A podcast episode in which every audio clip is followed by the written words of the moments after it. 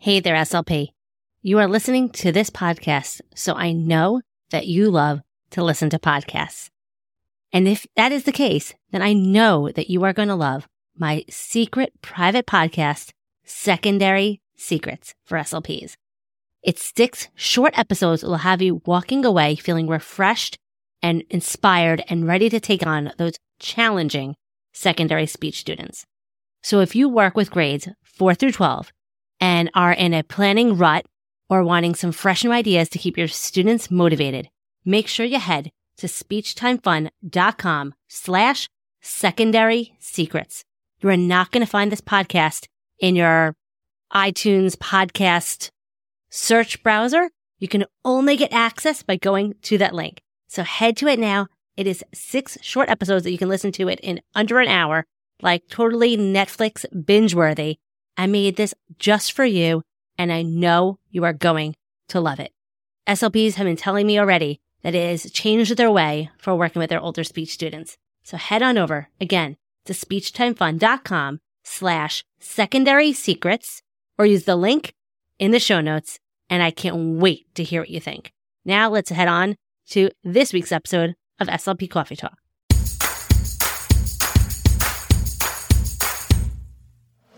You are listening to SLP Coffee Talk. I am your host, Hallie Sherman, and I am a licensed speech language pathologist who is in the trenches working full time in a public school in New York. I am the author of the blog and Teachers Pay Teachers store, Speech Time Fun, where I love helping other SLPs conquer the overwhelm and get back hours spent on prepping activities. I am here to help you be the best SLP you can be and have fun while doing it. Just like your morning cup of coffee, this podcast is just what you need start the day or week. Let's jump into today's coffee talk.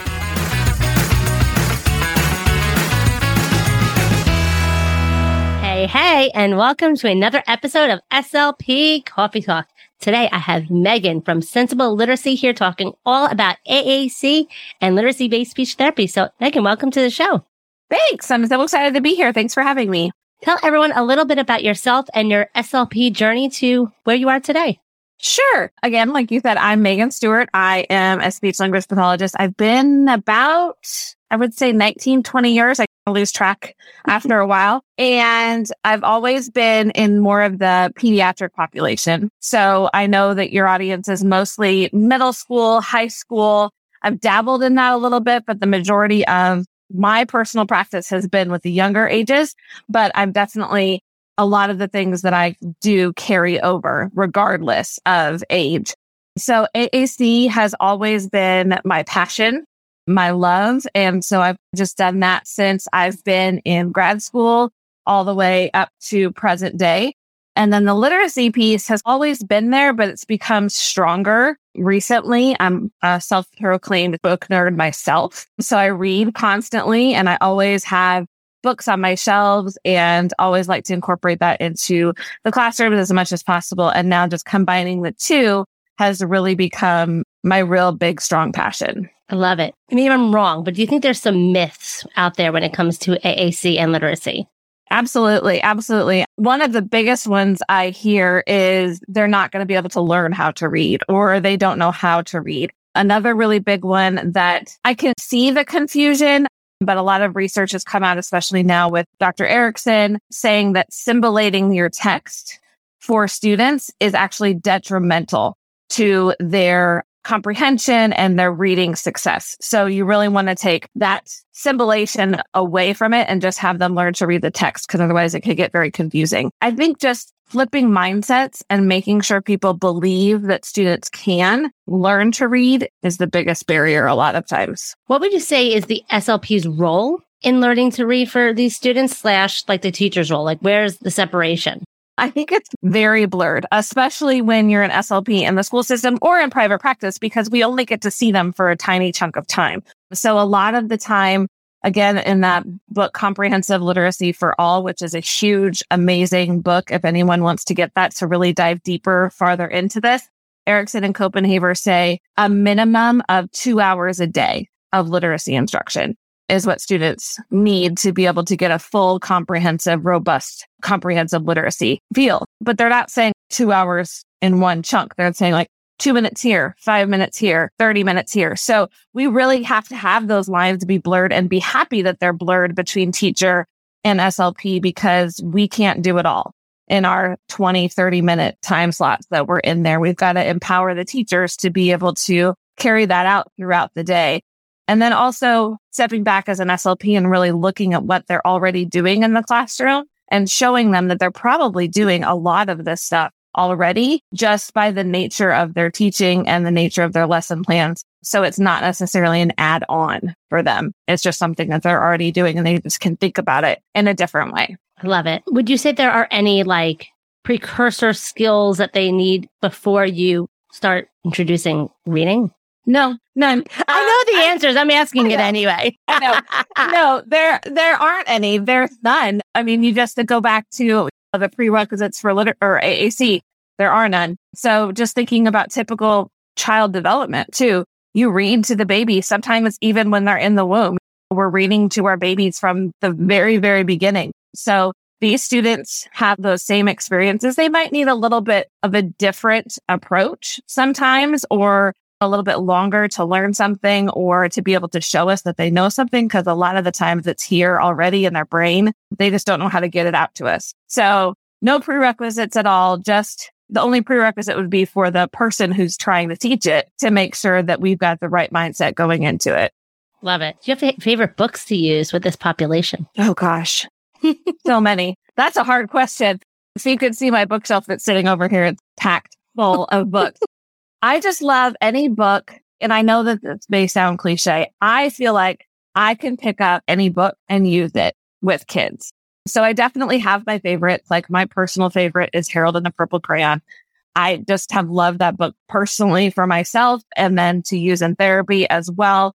I love those interactive books that have touchy feely components to them or lift the flaps or anything like that motivates them, the students to interact with that, but also just a book that has nice pictures because you don't have to read the text. So a lot of the time I may pick and choose things out of the text. Really depends on what we're working on, but wordless picture books, any picture book, if it's got a picture that you could talk about, you can ignore the text sometimes and just talk about the picture. So that's why I think that, like I said, I could really take any book off of a shelf and make it work. Now, would it be the best well played lesson? Maybe not, but sometimes those are the best because you have it planned and you're just rolling with what the kiddo wants to do. So I love it. And what would be some question or prompting and things you're doing with the student while you're reading the book? A lot of open ended questions. What do you see? What do you think they're going to do? Especially for like middle schoolers and high schoolers. I think pulling in a little bit more of their thoughts and their ideas into it as well. So that you could still pull out a, what would be maybe thought of as like a kid's picture book and still use it with an older population, just talking about different things. And then just keeping it very open ended and really watching the students, especially if they're students that are nonverbal or non speaking and really watching what their body language gravitates towards, what their eyes gravitate towards. I do a lot of commenting on what I see that they might be interested in, or if they're reaching towards something in the book. Then I'll say, Oh, it looks like you like that picture. What's happening in that picture? And just talking them through it. So there could be some questions sprinkled in there, but it's more of a conversation as well.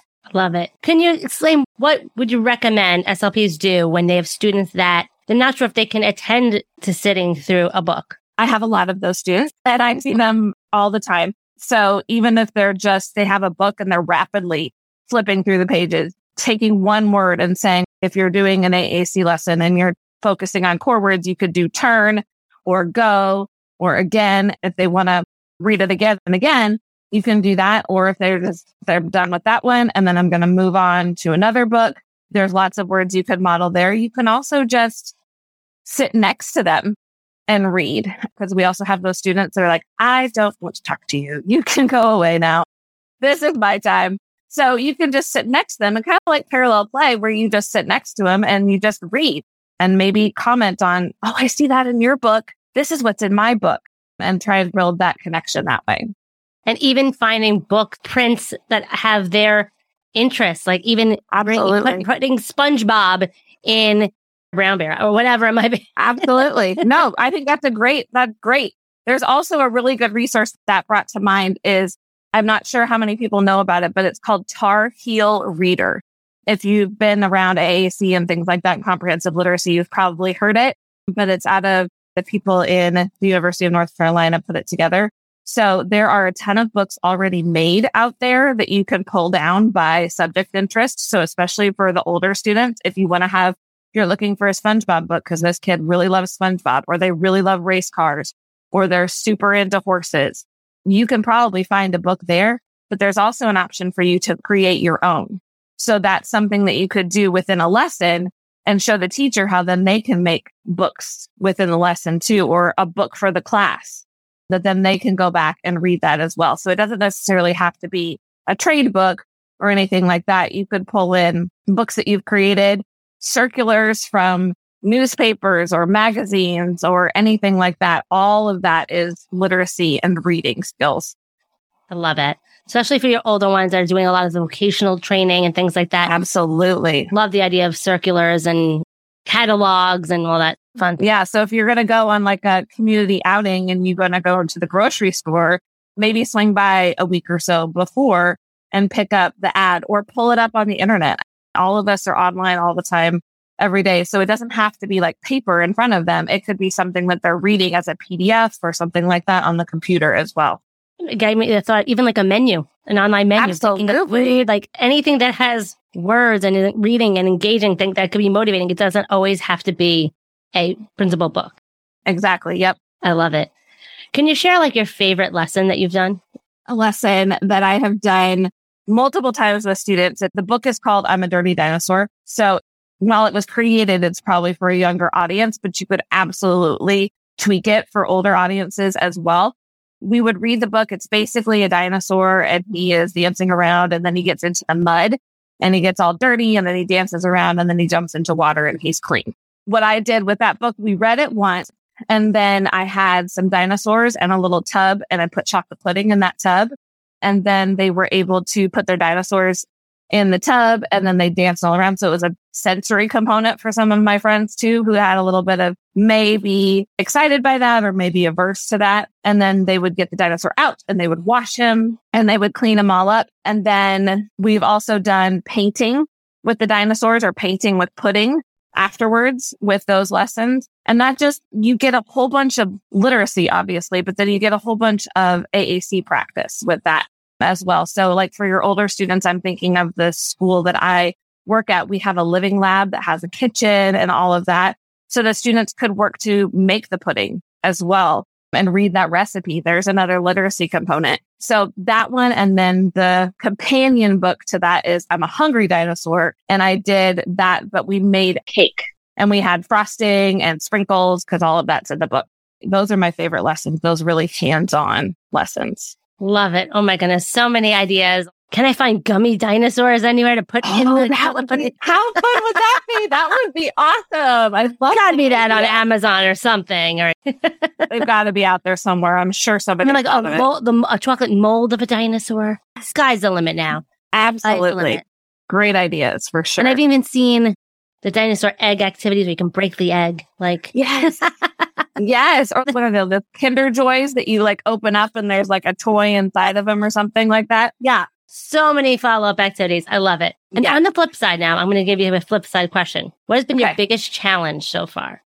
Personally, for me, sometimes, and this may sound odd, but it's to remember to meet them where they're at. Sometimes I find myself wanting to jump ahead and wanting the students to know something or do something faster or on my timetable. And they quickly, very quickly remind me that this is not on my timetable. This is on their timetable. And it's mostly, I have that frustration because I know what they're capable of and I know what the end result can be because I've seen it with other students. So learning patience and continually pacing myself in that and being okay with it being a marathon and not a sprint because it truly is. I love it.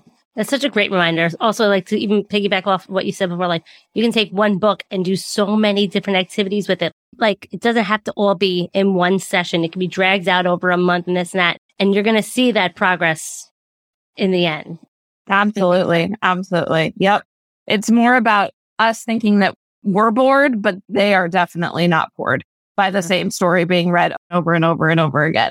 So true. Everyone uh, is thinking about, okay, wait, where can I get gummy dinosaurs and yeah, yeah, dinosaur eggs and oh my goodness, add to cart on Amazon right now. Yep. Thank you so much, Megan. Where can everyone learn more about you and everything you have to offer? I have a website called SenseAble Literacy. Everything basically online is SenseAble Literacy and it is S E N S E A B L E. And that is by design because I was focusing on the sensory piece. And actually, my logo has a whole story behind that on my Instagram. You can find that or you can message me because it's sensory and it's able for they are able. That's how it's all put together. But yep, Facebook, Instagram, YouTube, TikTok, on my website, all of it. So I'd be more than happy to chat if anybody wants to reach out. I love talking about AAC and literacy. I love it. And definitely check her out. She has a lot of amazing tips and tricks and ideas to offer. So thank you so much. This was so, so helpful. I bet everyone listening do more books with my students. I'm not going to stop thinking that they can't handle it and going to check out Tar Heel Reader and Hungry Dinosaur and Dirty Dinosaur going to be added to cards. yes, I hope so. They're great. So I always end my episodes with a joke. And since this episode is airing in the fall, what did one autumn leaf say to the other? This is hard for a Florida girl where I don't even know if we get autumn for a day, maybe. What did he say? I'm falling for you. Oh, I know. I love it. Fall, multiple meaning words, language, all about it. I always have a joke of the week in my speech room.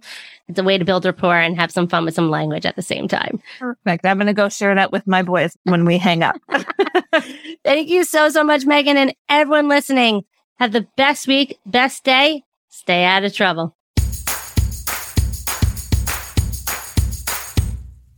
Thanks so much for tuning in to another episode of SLP Coffee Talk.